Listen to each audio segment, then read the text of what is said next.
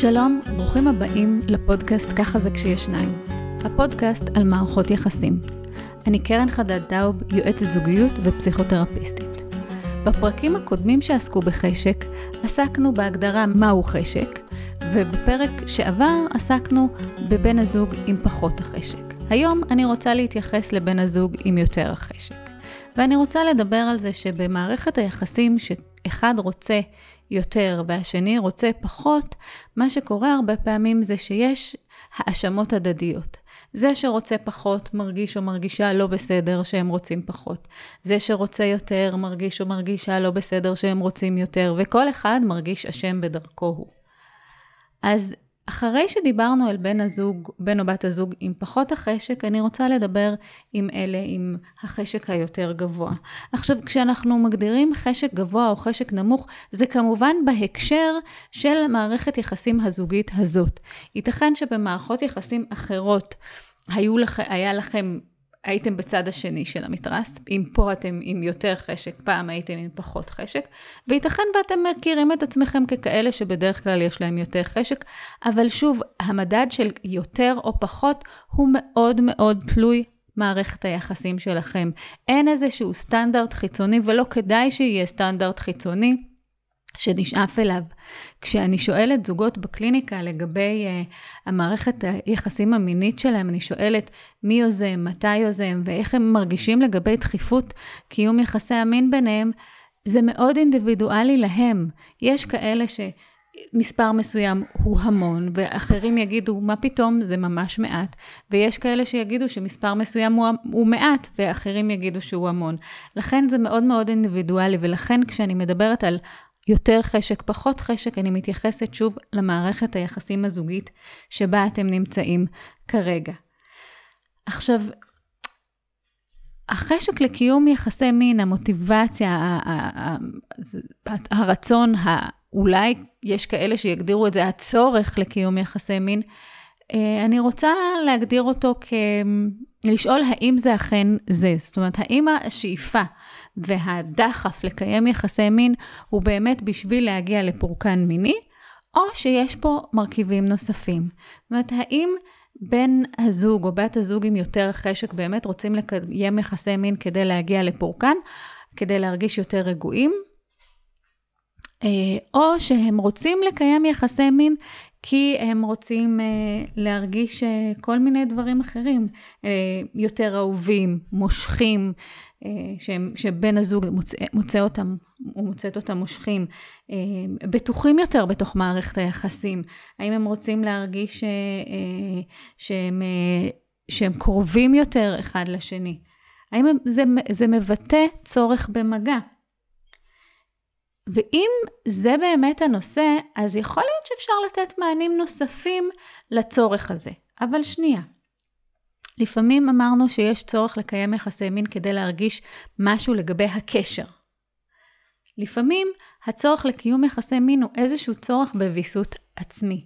זאת אומרת, אנשים שהם יותר חרדים, אנשים שהם לפעמים סובלים מדיכאון או מביטחון עצמי נמוך, הם רוצים לקיים יחסי מין כי זה משהו שמרגיע להם, מבסט את המערכת הפנימית שלהם, וככה הם מרגישים יותר טוב. זה לא אומר שזה תמיד המוטיבציה שלהם לקיים יחסי מין, אבל לשים לב, במידה ויש קושי בזוגיות, במידה ויש מתח סביב דחיפות קיום יחסי המין, שיש בן זוג אחד שהתווית עליו זה שהוא זה שיש לו יותר חשק, ובן הזוג השני זה שיש עליו את התווית עם הפחות חשק, אז אני נרצה ללכת לבדוק שנייה, אוקיי, יש לי יותר חשק, מה זה אומר? מה אני רוצה בעצם להשיג מיחסי המין?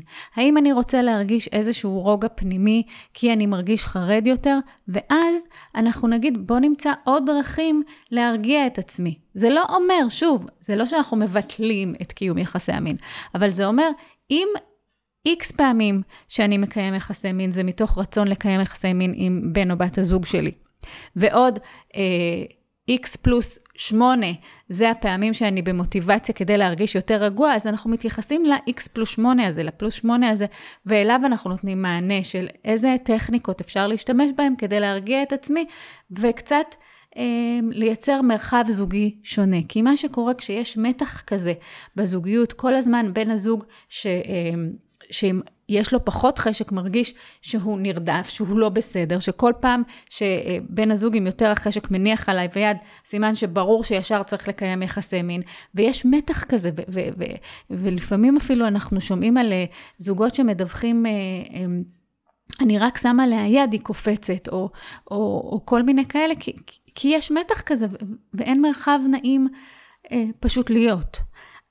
אז שוב, אם בן הזוג עם יותר חשק מגלה שהמוטיבציות שלו לקיום יחסים, הרצון, הדחף, קשור לאיזשהו סוג של חרדה, איזשהו סוג של אי שקט פנימי, אז להתחיל ולראות איך אפשר בשיח העצמי, לנסות לברר את זה ולנסות למצוא טכניקות, ויכול להיות שזה גם שיח זוגי, יכול להיות אחר כך של לפנות לבת הזוג או לבן הזוג ולהגיד, אני מרגיש המון המון חרדה עכשיו, המון מתח, אתה יכול לעזור לי להירגע על ידי זה שאולי נשב ביחד ונצפה בסרט, אולי נצא להליכה משותפת, אולי איזשהו עיסוי בגב, או נקשיב למוזיקה, או נרקוד ביחד, כל מיני דברים שאולי יכולים לעזור. עכשיו, אם המוטיבציה לקיום יחסי מיני, כי אני רוצה או רוצה יותר מגע, אז אפשר לתרגל כל מיני סוגי מגע. התסריט הזה שברגע שהתחלנו את תהליך השיגור, אין תחנות יציאה, הוא זה שמפעיל המון המון לחץ על בן הזוג עם פחות החשק. ולכן אנחנו ננסה לייצר מצב שבו, אם מגע זה מה שאנחנו רוצים, אז שיהיה מגע שהוא מגע יותר אינטימי, רומנטי, פחות מגע אירוטי אולי. ואז המענה הזה, שוב, ל-X פלוס 8, לפלוס 8 הזה, מקבל מענה, ואפשר להירגע עם המקום הזה, עם הדחף הזה, רק מין ורק יחסי מין מלאים, ורק שמה, ומוקדם מטרה, אלא פשוט ליהנות ממגע משותף. אגב, היכולת ליהנות מזמן ביחד, מזמן איכות ביחד, יכול לתת גם מענה להרגשת ביטחון בתוך הקשר. הרבה פעמים בן או בת הזוג עם היותר חשק, הוא כאילו שולח המון המון חיצים למטרה, כי ברור לו שהמון המון פעמים הוא ינסה, ורק פעמים מעטות הוא יקבל מענה. ומה שזה יוצר אצל בן הזוג עם פחות החשק, זה איזושהי תחושה שכל הזמן הוא או היא מותקפים, ומנסים צריכים להתגונן מפני הניסיונות האלה של בן הזוג עם יותר החשק, ולכן אין מרחב. אני אזכיר בהקשר הזה את מה שאמרתי גם בפרק הקודם, שברגע שנקבע זמן לקיום יחסי מין, בן הזוג עם יותר חשק יכול להירגע, כי הוא יודע מתי תהיה הפעם הבאה. ובן הזוג עם יותר החשק יכול להירגע, כי הוא יודע מתי תהיה הפעם הבאה, ויהיה לו מרחב לנשום בין לבין. שוב, בין לבין אפשר לתת את המענה לצרכים האלה של האינטימיות, של ערך, של להרגיש בטוח או בטוחה בתוך הקשר. אז אני רוצה שנייה לקחת אתכם רגע למרחב של תקשורת ולשאול, במידה ויש ביניכם פערים בחשק, עד כמה אתם מסוגלים לדבר על זה? עד כמה כל אחד מכם מסוגל להרגיש שזה לגיטימי שאני רוצה יותר או אני רוצה פחות, זה לגיטימי להגיד כן או לא, זה לגיטימי לדבר על זה שאולי לא חייבים כל פעם להגיע ליחסי מין מלאים, אלא ברגע שקצת יצאנו מזה להגיד רגע לא מתאים לי, אולי נעצור. זה מאוד משמעותי לקשר ולתחושת הביטחון, היכולת לדבר על זה, והיכולת לזהות בעצמי מה נעים לי ומה לא נעים לי. כי מה שקורה לא פעם בדפוס הזה שיש בן זוג אחד עם יותר חשק והשני עם פחות חשק, זה נוצר מצב שבו בן הזוג עם פחות חשק באיזשהו שלב עושה חשבון שאוקיי, כדי שיהיה שקט תעשייתי, מקיימים יחסי מין מתוך איזשהו סוג של רחמים. אני ארחם עליו או עליה על הצרכים שלה, ואני אקיים יחסי מין בלי באמת לרצות, ובלי המון מוטיבציה, ואז בן הזוג עם יותר חשק בעצם מרגיש עוד יותר לבד בסיטואציה הזאת, כי אמנם נגיד הפורקן המיני הגיע, אבל זה לא חיזק את הקשר, זה לא תרם לקשר.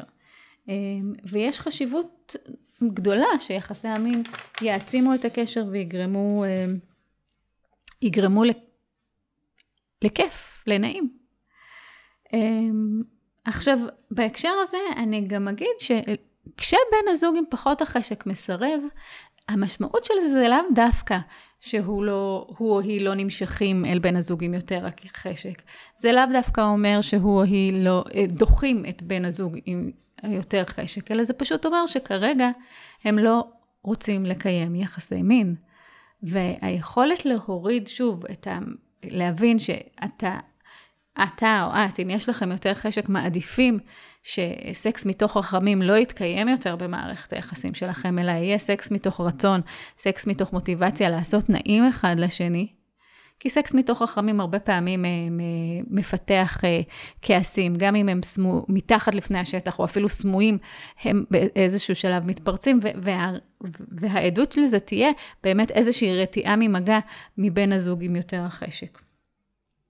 אז אמרנו שככל שיש פחות סקס מתוך רחמים, יהיה סקס יותר איכותי. והסקס האיכותי הזה חשוב שהוא יהיה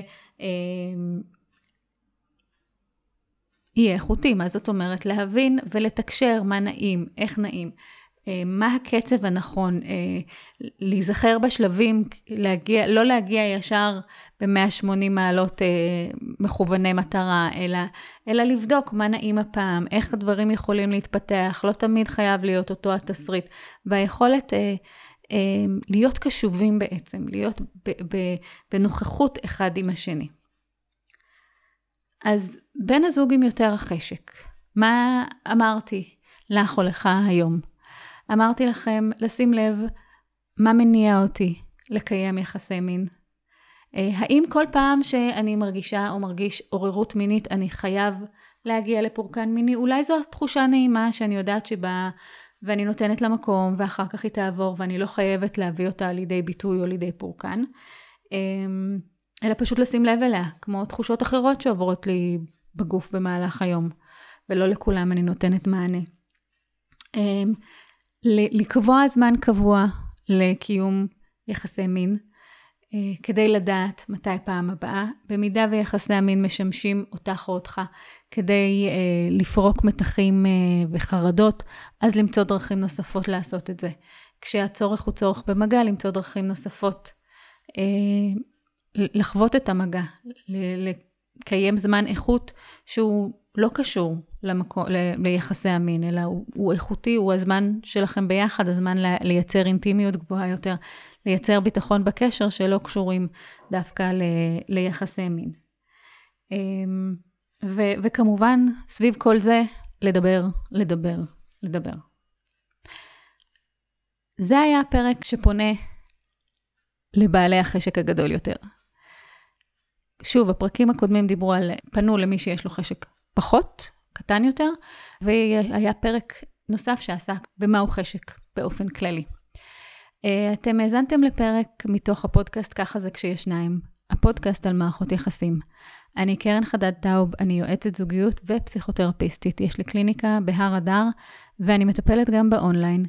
אתם יכולים למצוא אותי באתר שלי www.kerenor.info.